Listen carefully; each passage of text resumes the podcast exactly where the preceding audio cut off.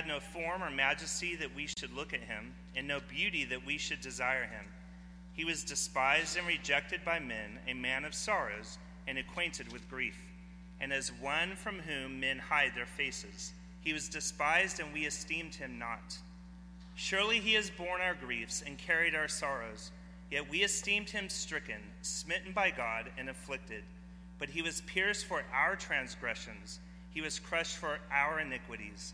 Upon him was the, the chastisement that brought us peace, and with his wounds we are healed. All we like sheep have gone astray. We have turned every one to his own way. And the Lord has laid upon him the iniquity of us all.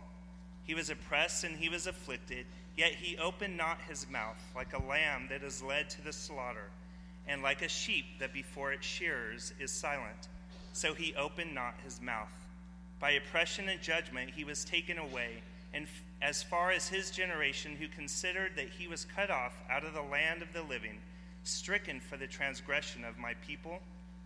And they made his grave with the wicked and with a rich man in his death, although he had done no violence, and there was no deceit in his mouth. Yet it was the will of the Lord to crush him. He was put on him to grief.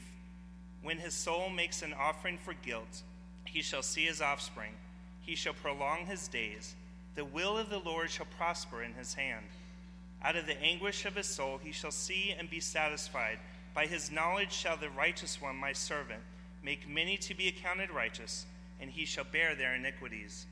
Therefore I will divide him a portion with the many, and he shall divide the spoil with the strong, because he poured out his soul to death, and was numbered with the transgressors. Yet he bore the sin of many, and makes intercession for the transgressors.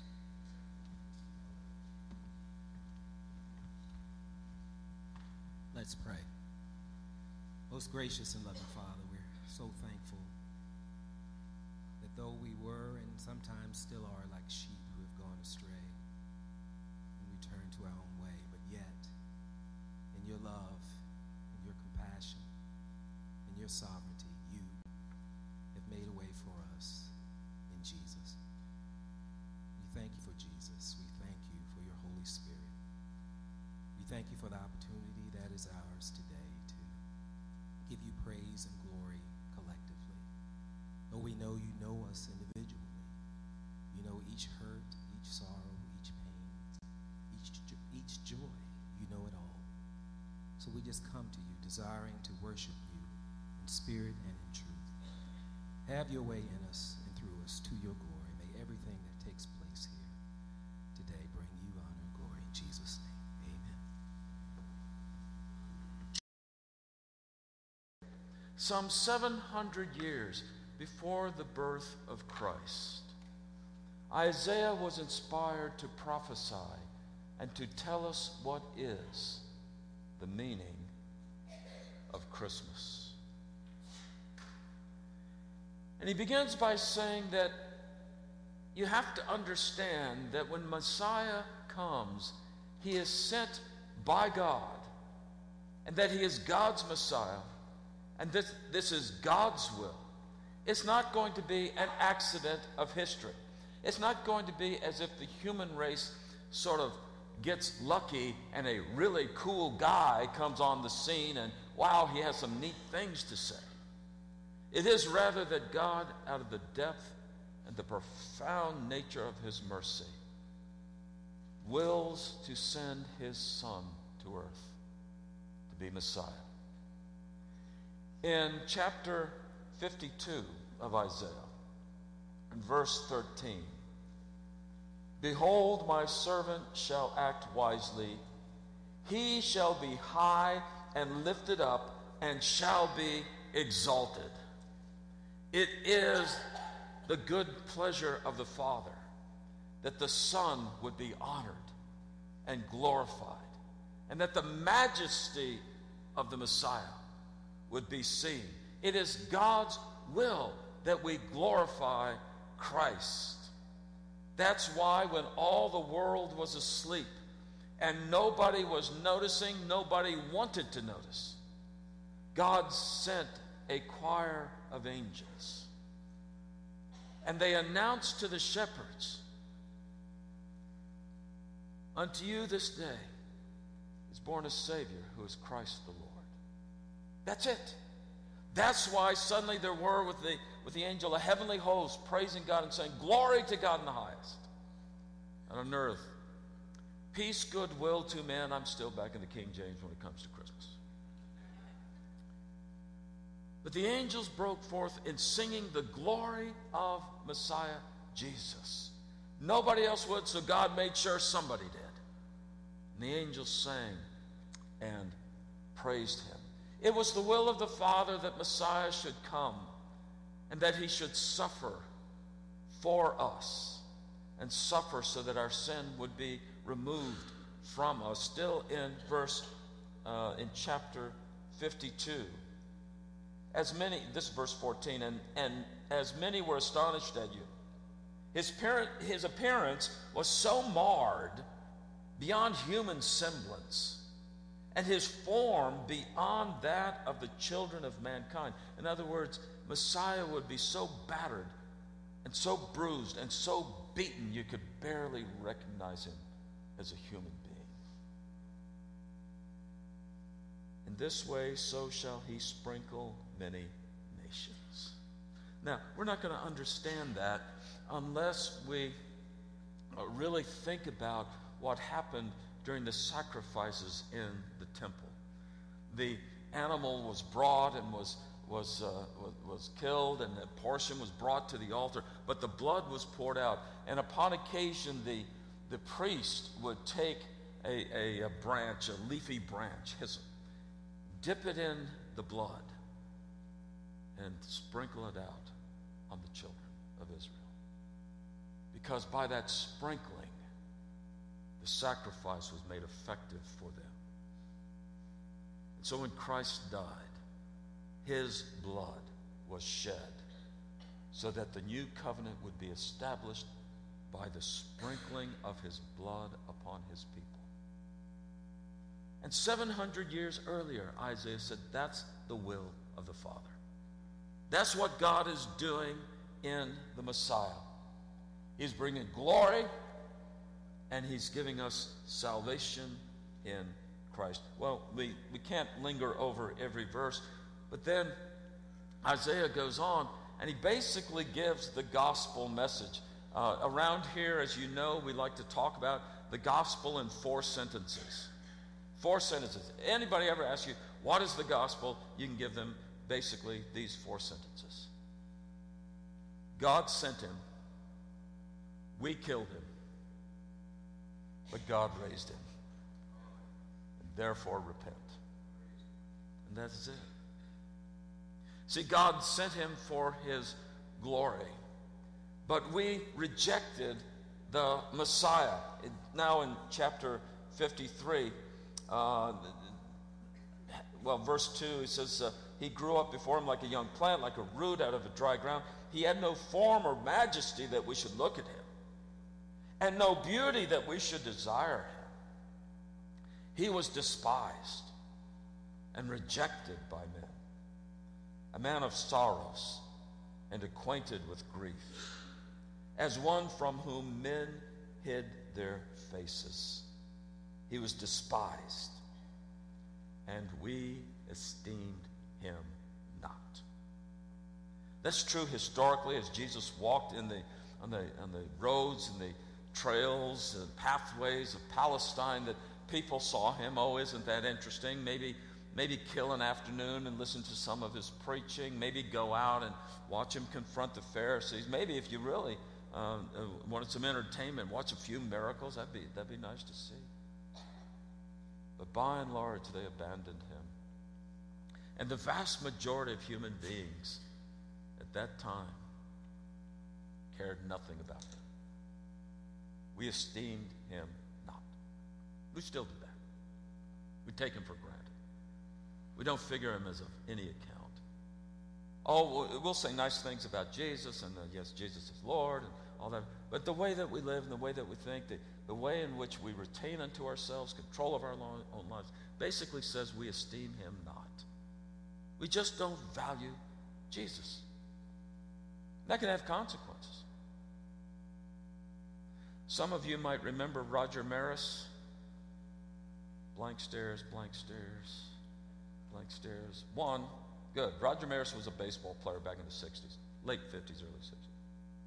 Roger Maris was a big deal in the early 60s. He was on the path to break Babe Ruth's home run record. He was hitting 61 home runs. He finally wound up with an asterisk. And uh, at that time, being a young child, we collected baseball cards. Anybody remember baseball cards? I've got to update my illustrations. But this will make sense to you. You know, there, there was a little baseball card. And we would get baseball cards. And of course, we all wanted Roger Maris. So we opened the little package, and there would be Roger Maris wearing a Cleveland Indians baseball uniform. What's with that? He's a Yankee. We want Roger Maris, the Yankee, hitting all the home runs. Why would we want the Cleveland Indian Roger Maris? So we took that card. We had two of them. We had the Cleveland card and we had the Kansas City card. Those of you know the story, you, you know what I'm talking about. But we took that card, the Cleveland Indian Roger Maris card, and we took a clothespin and we clipped it to our bicycle, you know, and put it into the spoke so as you went around and made that little flappy noise. Anybody do that? So you, you know, it's like you're riding a Harley. My apologies to Harley. But that's what you did with Roger Maris for, with the Cleveland Indians. Happened to be his rookie card. It's worth about $1,600 today. We esteemed Roger not. and we missed the value of Roger's card. And we esteem him not. We treat him casually and haphazardly. We give him leftover time and leftover attention, leftover obedience. So Messiah was sent by God, and we rejected him. Not only that, we killed him.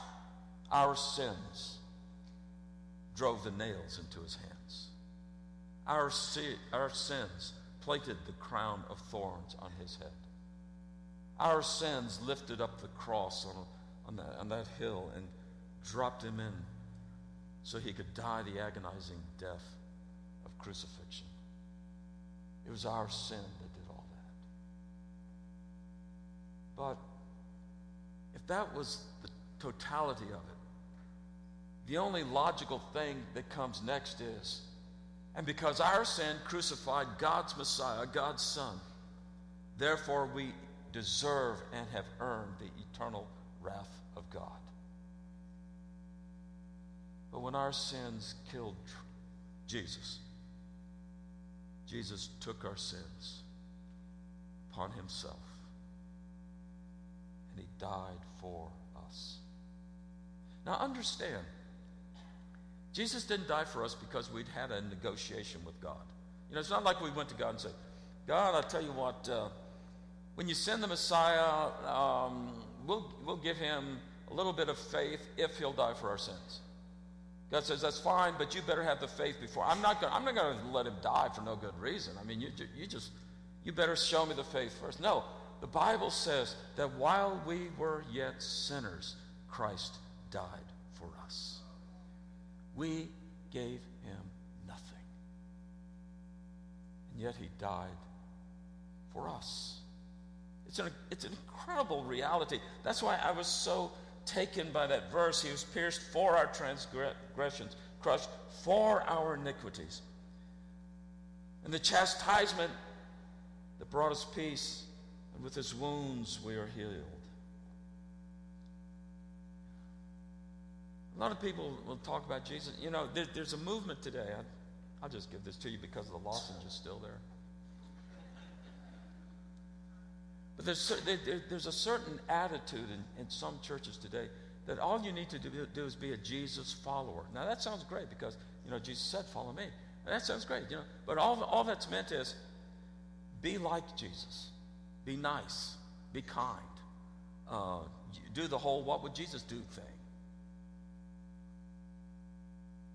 But the message of Christ is this our sin killed him,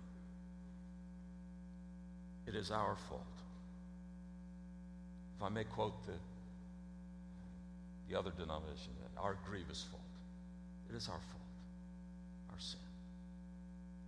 And we need to understand that, or we'll never understand the depth of God's mercy in Christ. So then our sin killed him. And then it says he was oppressed with afflicted, verse 7. Yet he opened not his mouth like a lamb led to slaughter, like a sheep before its shearer. He was silent, he didn't open his mouth. By oppression and judgment he was taken away, and for his generation who considered that he was cut off out of the land of the living, stricken for the transgression of my people. And they made his grave with the wicked, and with the rich man in his death.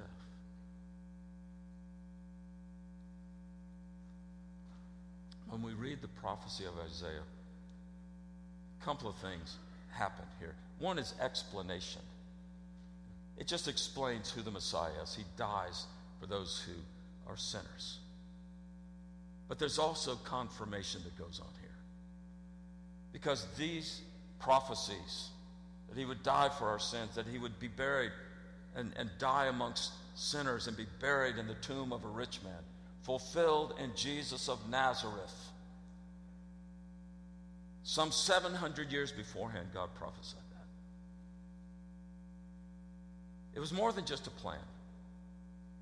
It, it, it was a plan, but it was more than just a plan. See, because I'll tell you that, well, sometime this afternoon, uh, a lot of people are going to get together and they're going to cover this stage with chairs and music stands and those, those neat little lights that, that shine and that are too dim to see the music.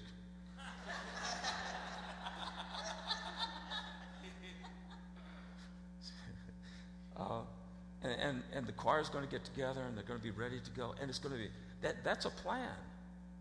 I'm not prophesying anything, that's a plan. Because you already knew that would happen. None of that surprised me. But if I tell you that when you come tonight, you will be blessed beyond measure. And for one brief moment, your heart will ascend into heaven as we join the angels in singing glory to God. That's a prophecy. And now you have to respond to it, one way or the other. And you have to tell Troy to thank me for the plug in the middle of my sermon. but 700 years before it happened, prophesied in, in almost infinite detail, fulfilled in Jesus. So it's, it's, it's explanation and it's confirmation that Jesus is God's chosen Messiah. But we killed him, and he's would die. It says here he was buried with, um, with uh, a, a rich man in his death. And he done no violence, there's no deceit in his mouth. And yet it was the will of the Lord to crush him. He has put him to grief. When his soul makes an offering for guilt, it's an amazing statement.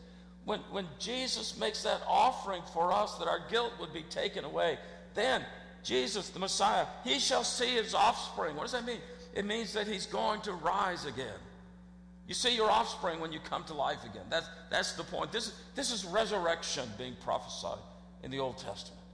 What does it mean, the offspring of Jesus? It is those who are born again, born into a new life in Christ, a life in the resurrection power of Christ. That's what it means. And he will see many of those that he brought to the Father through his sacrificial death on the cross. And he shall prolong his days eternally. The will of the Lord shall prosper in his hand. And out of the anguish of his soul, he shall see and be satisfied.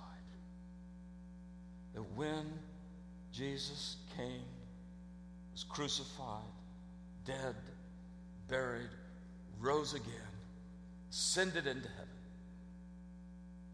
He is eminently satisfied with the perfection of the work he has done for us. I, will read on just to get this in front of us. Oh, um, oh, all this is good stuff. All right. Uh, verse 12, I'll, I'll, divide him a portion with many. He shall divide the spoil with the strong. In other words, he'll be victorious, is what it's saying. Uh, because he poured out his soul to death and was numbered with the transgressions, transgressors. Yet he bore the sin of many. Look at this. And makes intercession for the transgressors. Romans 8, we read that Jesus uh, not only died, but he was raised and ascended to the right hand of God the Father. And, and, and, and that's where he makes intercession for? So when Isaiah talks about the gospel, it's the same four basic ideas. God sent him. We rejected him. We despised him. We treated this glory of God in our presence with indifference. We were dismissive towards it. We ignored him. And our sins killed him. But God raised him. And now we have eternal life in Christ Jesus. Now, I bring this all up not to be a killjoy during the Christmas season. I mean, after all, uh, Christmas season is all about um, uh, little babies and mangers, new life, wiggly little fingers, and all that. Um, it, it's all about singing songs and everybody pretending to be nice to each other, which is great, you know. But I don't bring up the cross just to be a downer. I bring up the cross because without the cross, Christmas has no meaning. It has no meaning at all. We like holidays. I, I, like the Christmas season. I used to worry about commercialism. We used to do that until uh, I found out commercialism means that Debbie is buying lots of gifts for me. And, and then, then I sort of came to peace with it. But, but even, even then, I, I sort of appreciated the Christmas season because everybody sort of tried to be nice. You know, and, and I didn't care if they were faking it. I didn't, I didn't care if it was just a put on. It was just, it was just sort of neat to have everybody be nice to each other, like, like uh, well, like we're doing now. But, uh, uh, but the, uh, uh, you know, the, the Christmas season, it's a great time. You know, it was a wonderful time when, when you had Christmas decorations everywhere. And I understand separation, church and state, and all that. But, but let's, let's just confess, those of us old enough to say things like this, it was just nice and it was fun. You know, Easter is fun. You know, Easter, you know, where we celebrate God's gift of the bunny. To, no. you see what I mean? But, it, but it's fun, you know, and you have all this celebration, and it's happy, and it's happy. And we go from Palm Sunday, you know, Hosanna, Hosanna, and we go to Easter, He is risen, He is risen indeed. But you cannot get from Christmas to Easter without Good Friday when Jesus died for us on the cross. See, when Jesus was born, God sent a heavenly choir of angels to sing his glory. And I suspect that when he died on the cross, those angels were poised on the ramparts of heaven. And God held them back. Jesus died alone. The shepherd shepherds came and they worshiped and they adored him. But when he died, the crowds came and they mocked him and they insulted him. The wise men came and they brought him gifts. On the cross, the soldiers took the only thing that belonged to Jesus, his robe. And they rolled dice to see who would get it. You won't understand Christmas if you don't come to the cross. And this is a good time for that. It, it, you know, it, you might have nice things to say about Jesus. You're a church member. You like going to church. You like church people. The singing's good, the sermon's bearable, you know, that kind of thing. But you've never given your life to Jesus Christ. You've never declared, My life belongs to Him. He is my Savior, He is my Lord. And I would just plead with you this morning make that commitment to Christ. Because He was pierced for your iniquities.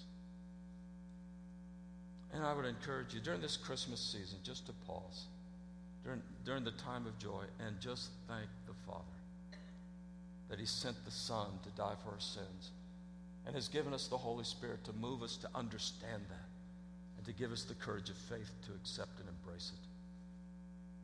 Because that is the story of Christmas. The gospel of Isaiah is the meaning of Christmas. Let's bow together. Father in heaven, I thank and praise you for the perfection of your will, the wisdom of your work. Father, I thank you that you are looked beyond our sin and what we deserve